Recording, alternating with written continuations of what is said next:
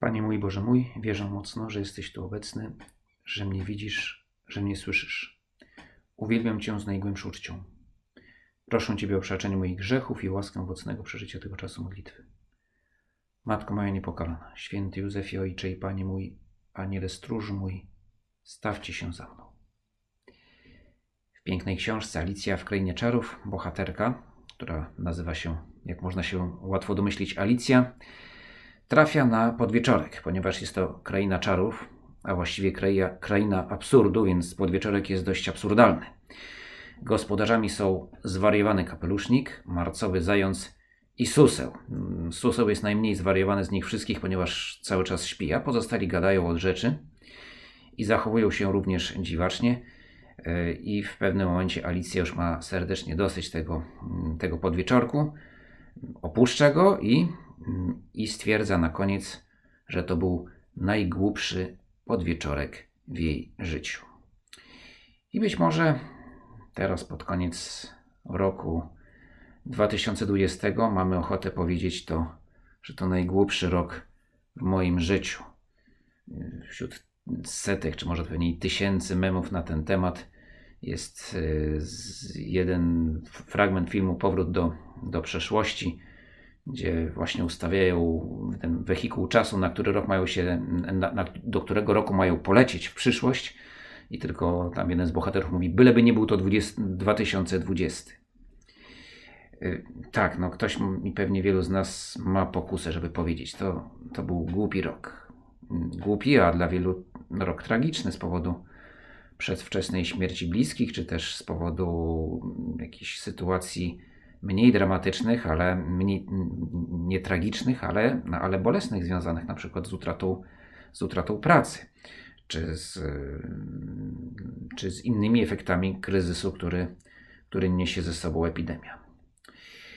Ale ze względu, bez względu na to, czy, czy te wprowadzone ograniczenia są potrzebne czy skuteczne, mamy poczucie absurdu. Nawet jeżeli to ma sens, te wszystkie maski, dezynfekcje, nie wiadomo co jeszcze i, i to, że nie można wychodzić z domu w yy, Sylwestra, yy, to nawet jeśli to uznajemy za, za potrzebne, no to, to nie zmniejsza, yy, albo w niewielkim tylko stopniu zmniejsza poczucie absurdu, no, że różne rzeczy robimy dziwacznie. Na przykład gest powitania. No, nie podawać sobie dłoni, tylko się tam stukać łokciami, ewentualnie pięściami. No, zawsze zaciśnięta pięść, czyli tak zwany żółwik, no ale to żółwik to jest nowy wynalazek, bo normalnie, normalnie otwartą dłonią się witamy. Otwarta dłoń symbolizuje pokój, to, że nie mam w tej dłoni żadnej broni, że można mi zaufać, a dłoń zaciśnięta w pięść no, jest raczej symbolem walki. No a teraz właśnie zmieniają się zwyczaje. Pracuję w szkole, przez lata staraliśmy się wpoić naszym uczniom i uczennicom to, że jest bardzo ważne, aby, aby ograniczać siedzenie przy komputerze, a jeszcze bardziej przy smartfonie. No a teraz okazuje się, że cnotą dobrego ucznia jest to, że dużo siedzi przed ekranem. No może nie przy, przy smartfonie, ale przed ekranem jak długo siedzi, to znaczy, że jest w szkole. No, niezależnie od tego, że bardzo często to, to też jest fikcja, bo, bo, bo owszem, siedzą uczniowie przed ekranem, tylko że na tym ekranie oprócz nauczyciela jest jeszcze World of Tanks, czy różne komunikatory społeczne i, i, i przeglądarka zdjęć. Także to też różnie bywa, no ale zakładając, że, że uczeń się stara, no to jak jest dużo czasu spędza przed ekranem, to dobrze. No ale... No ale właśnie, to dobrze z punktu widzenia tego bardzo dziwnego systemu i już widać, że mało skutecznego systemu uczenia, jakim jest nauka zdalna. Obawiam się, że te powikłania pokowidowe, o których się mówi, będą dużo poważniejsze właśnie w sferze wychowania, w ogóle zachowań również osób dorosłych, czy zdrowia psychicznego, niż w kwestii, niż, niż tego zdrowia fizycznego. A jednak powiedzieć, że ten rok był najgłupszym rokiem w moim życiu, to byłoby bardzo niemądre, głupie właśnie podsumowanie tego roku. Bo najgłupsza rzecz to jest przechodzić jakieś ciężkie doświadczenie i nie wyciągnąć z niego żadnego wniosku. mówiło się o Bourbonach, to była ostatnia dynastia we Francji i ona właśnie zakończyła swoje panowanie w tragicznych okolicznościach. Król i królowa zostali ścięci, potem znowu wrócili na tron, ale znowu zostali obaleni. No mieli, ta dynastia, jej przedstawiciele mieli dużo nieprzyjemnych przygód i mówiło się, że wszystkiego, wszystko przeżyli i niczego się nie nauczyli. No właśnie, to jest bardzo, bardzo głupi sposób przyjmowania, przechodzenia przez jakieś doświadczenia, kiedy nic się, niczego się z nich nie uczymy, nie wykorzystujemy ich dla naszego dobra, nawet jeśli same w sobie są przykre i bolesne. I rzeczywiście w tym roku epidemii na pewno wiele osób dokonało zaskakujących odkryć. Pamiętam memy z początku tego zamknięcia na wiosnę. Na jednym z nich pan mówi, tata, prawda, ojciec rodziny, z zachwytem. Naprawdę to jest wspaniałe. Moja żona jest, ma, ma, ma bardzo dobre, dobrą pozycję w, w tym banku, w którym pracuje. Moja córka w tym roku zdaje maturę, a, a syn się żeni. Naprawdę zaskakujące i, i bardzo są fajni. Tak? Odkrywa, odkrył swoją, swoją rodzinę po, po latach. Mimo, że przejaskrawienia tego, tego mema, jak to w memach, ale, ale rzeczywiście dla wielu może było to odkrycie, że mam rodzinę i że ważny jest kontakt z rodziną i bycie, w szczególności dla tych, którzy są ojcami czy matkami. No, z matki może mają z tym mniejszy problem, ale ojcowie niestety mają z tym często problem, aby być ze swymi dziećmi, fizycznie być z nimi. Odkryliśmy i na pewno to jest ważne odkrycie, jak ważny jest ten kontakt bezpośredni, osobisty, bez pośrednictwa ekranów, że to nie to samo, najlepsza nawet transmisja, niż widzieć czyjąś twarz na żywo, słyszeć czyjś głos na żywo, wiedzieć, że ta osoba jest metr ode mnie, że jesteśmy blisko. Podobnie jest odkryciem, nie wiem czy dla wielu osób, ale dla niektórych na pewno, że, że sakramenty online, no to, to nie jest to samo, co, co żywe dotknięcie Chrystusa. I w ogóle, o ile w ogóle można mówić o tym, o udziale, no, nie, nie można powiedzieć o pełnym udziale w mszy świętej, kiedy jest ona transmitowana. Lepszy, lepsze to niż nic, ale, ale, ale na pewno ten bezpośredni kontakt z Panem Jezusem przy Najświętszym Sakramencie jest, jest niezastąpiony. Tak samo y, sakrament spowiedzi. Y, każdy sakrament to jest dotknięcie bezpośrednie, wręcz fizyczne dotknięcie Boga. Przynajmniej w, przy, w przypadku sakramentu Eucharystii to można powiedzieć dosłownie dotknięcie samego Boga. I tego potrzebujemy. I tego nie da się załatwić najlepszą transmisją. Oczywiście te zamknięcia i ograniczenia wydobyły też nasze słabości. Skoro już mówimy o mszy świętej, no to wielu odkryło, że na mszę świętą po prostu można nie chodzić. No, pytanie, jaka była ich pobożność już wcześniej. Czy naprawdę, dlaczego chodzili co niedziela do kościoła, a jak się okazało, że nie trzeba, że można, że można w telewizji, no to z radością to przyjęli. No to znaczy, że chyba coś było nie tak z tą miłością do Pana Jezusa już wcześniej. No, odkrywamy też nasze słabości w kontakcie. Jeżeli jestem, muszę spędzić wiele czasu, dużo więcej niż zazwyczaj z moimi domownikami, no to ja odkrywam ich słabości, a oni moje. I właśnie odkrycie swoich własnych słabości w takiej sytuacji szczególnej jest też bardzo cenne. O ile rzeczywiście je odkrywam i się tego nie boję. Jeśli wylazło ze mnie parę gadów, to nie szkodzi. No bardzo dobrze, skoro wylazły, to można im uciąć łeb. A może jeszcze poszukać, czy więcej tych gadów tam się gdzieś nie kryje we mnie. Zobaczyć siebie w prawdzie. No, ta sytuacja, tak jak każda sytuacja nadzwyczajna, ale nadzwyczajna w negatywnym znaczeniu, no, wydobywa z nas to, co najlepsze, ale też co najgorsze. I jeśli wydobyło ze mnie coś złego, to, to też jest dobre, o ile umiem wyciągnąć wnioski, o ile potrafię się nawrócić, o ile widzę to jako łaskę od Ducha Świętego, że zobaczyłem siebie lepiej. A skoro zobaczyłem siebie lepiej, to mogę stać się lepszy. I wreszcie poczuliśmy kruchość naszego życia. No właściwie to nic nowego. To śmierć i choroby człowiekowi towarzyszyło od, od upadku Adama i Ewy. Tylko że są momenty, kiedy jakby uświadamiamy sobie to bardziej i to jako wspólnota w tym roku dość wyjątkowo, jako wspólnota ludzi na całym świecie. No bo ta, ta, ta częstszy kontakt ze śmiercią i z chorobą dotknął całego świata. I to też jest dobre. Nie jest dobre cierpienie jako takie, samo w sobie, ale, ale poprzez cierpienie, jeśli umiemy je przyjąć, możemy odkryć, odkryć najpierw swoją słabość i to, jak bardzo potrzebujemy miłosiernego Boga.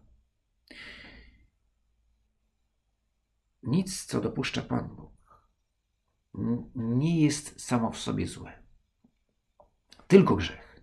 Na grzech Pan Bóg się zgadza, bo jest on ceną naszej wolności, ale tego możemy powiedzieć z całą pewnością, że nie chce. Każdy grzech jest bez sensu. Ale już zło, które dotyka innych z powodu mojego grzechu, jakby konsekwencji grzechów, złe konsekwencje grzechów, już one mogą stać się również okazją do oczyszczenia, do wzrostu miłości. Yy, więc nawet i tutaj możemy odkryć coś dobrego. Yy, nawet i to może stać się okazją. Nawet mój własny grzech może stać się okazją, żeby zbliżyć się do Boga. Nie chcę tego, odrzucam go, ale skoro to już się stało, jest to dla mnie okazja, abym się podniósł i zobaczył, i zobaczył Boga, jak jest miłosierny. A to już jest dobre. Oczywiście musimy walczyć z cierpieniem. To nie jest tak, że, że na cierpienie się zgadzamy i nic z tym nie robimy. Bo walka z cierpieniem jest wyrazem naszej miłości. Ale w tej walce też trzeba Być, być mądrym i na przykład nie łudzić się, że jesteśmy w stanie pokonać wszelkie cierpienie. A może właśnie ta epidemia jest takim szokiem, przynajmniej w cywilizacji Zachodu, bo, bo wydawało nam się, że możemy wszystko i możemy pokonać każdy ból. Otóż nie możemy. My nie możemy, tylko Bóg to potrafi. Ale i to uczyni, i to czyni. Ale uwaga, Bóg jest cierpliwy. I, I my nie możemy go wyprzedzić czy zastąpić, bo jesteśmy tylko ludźmi. W jednej z powieści Dostojewskiego, o ile pamiętam, to były Biesy, pojawia się taki rewolucjonista, który ma hasło, że trzeba otrzeć wszelką łzę. To jest jego program. Wydawałoby się, że bardzo piękny, tylko że ten rewolucjonista jest psychopatą, ponieważ chce wyeliminować za wszelką cenę wszelkie cierpienie w świecie. Jednym słowem, chce być Bogiem. A i chcąc być Bogiem, staje się biesem. I tak naprawdę, i ostatecznie nie prowadzi do tego, aby cierpienie zmniejszyć, ale jeszcze je potęguje. Jeśli chcemy zastąpić Boga i usunąć wszelkie cierpienie, to, to je tylko pomnażamy. Boga nie zastąpimy, a, a czynimy jeszcze więcej zła. A więc tak, walczyć z cierpieniem, Ale, ale zdając sobie sprawę z naszych ograniczeń.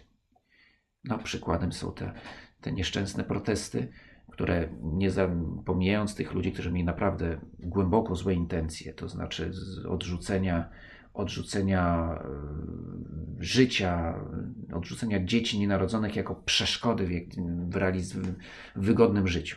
No ale wiele osób się przyłączało, mając bardziej szlachetne motywacje, między innymi zwracając uwagę na problem cierpienia matek, cierpienia samych, tych, samych dzieci, jeśli są chore czy, czy nieuleczalnie.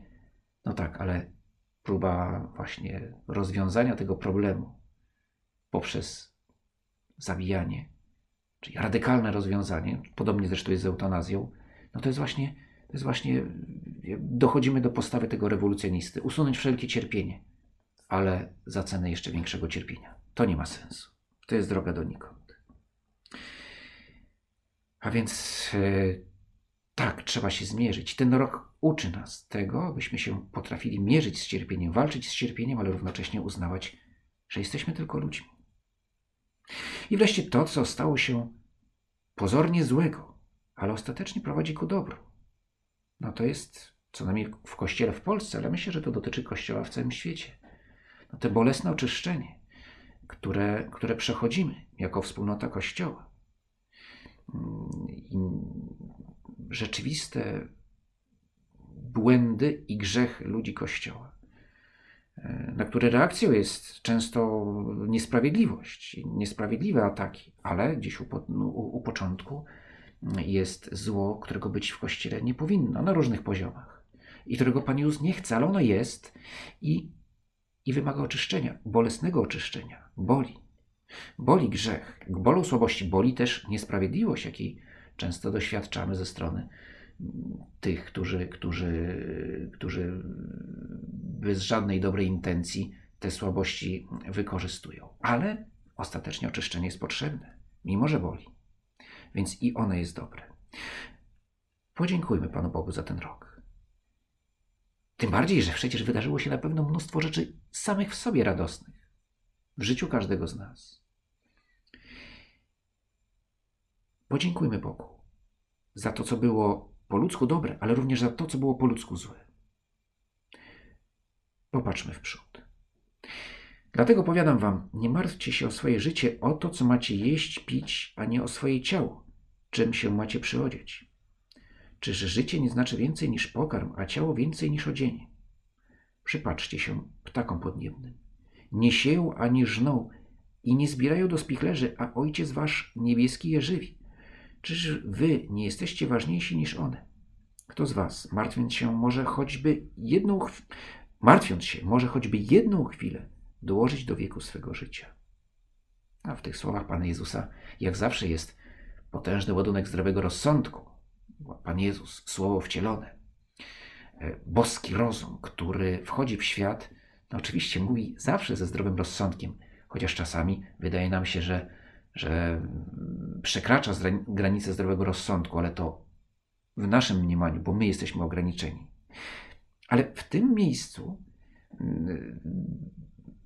on mówi, nawet myślę, że dla, dla każdej osoby, nawet niewierzącej, nawet nie przyjmującej perspektywy wiary, to, co mówi, jest bardzo rozsądne.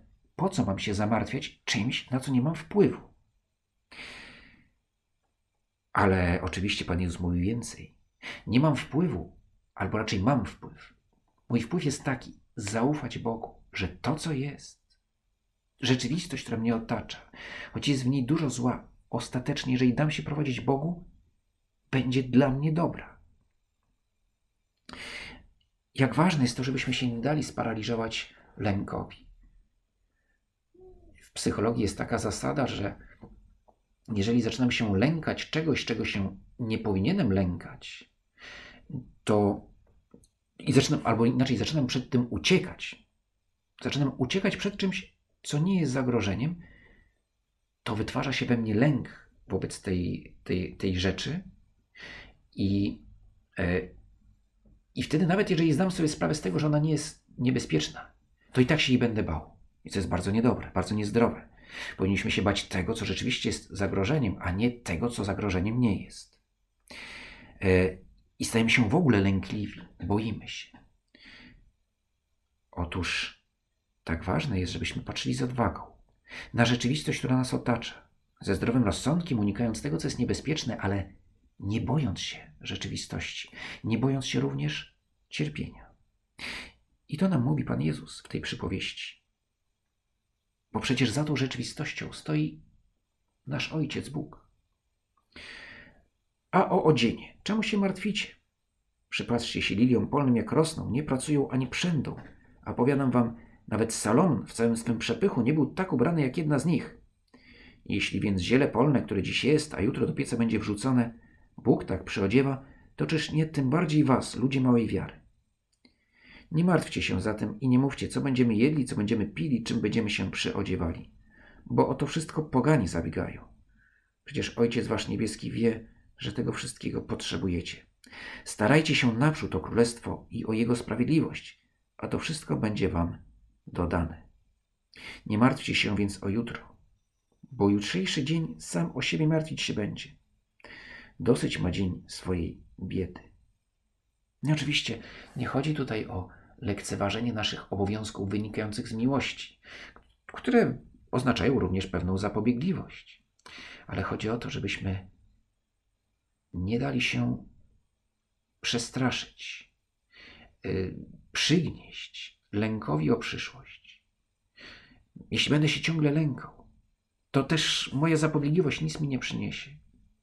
Jeżeli będę podchodził z pewną swobodą, luzem, zaufaniem Bogu do rzeczywistości, to wówczas ta zdroworozsądkowa zapobiegliwość yy, będzie skuteczna.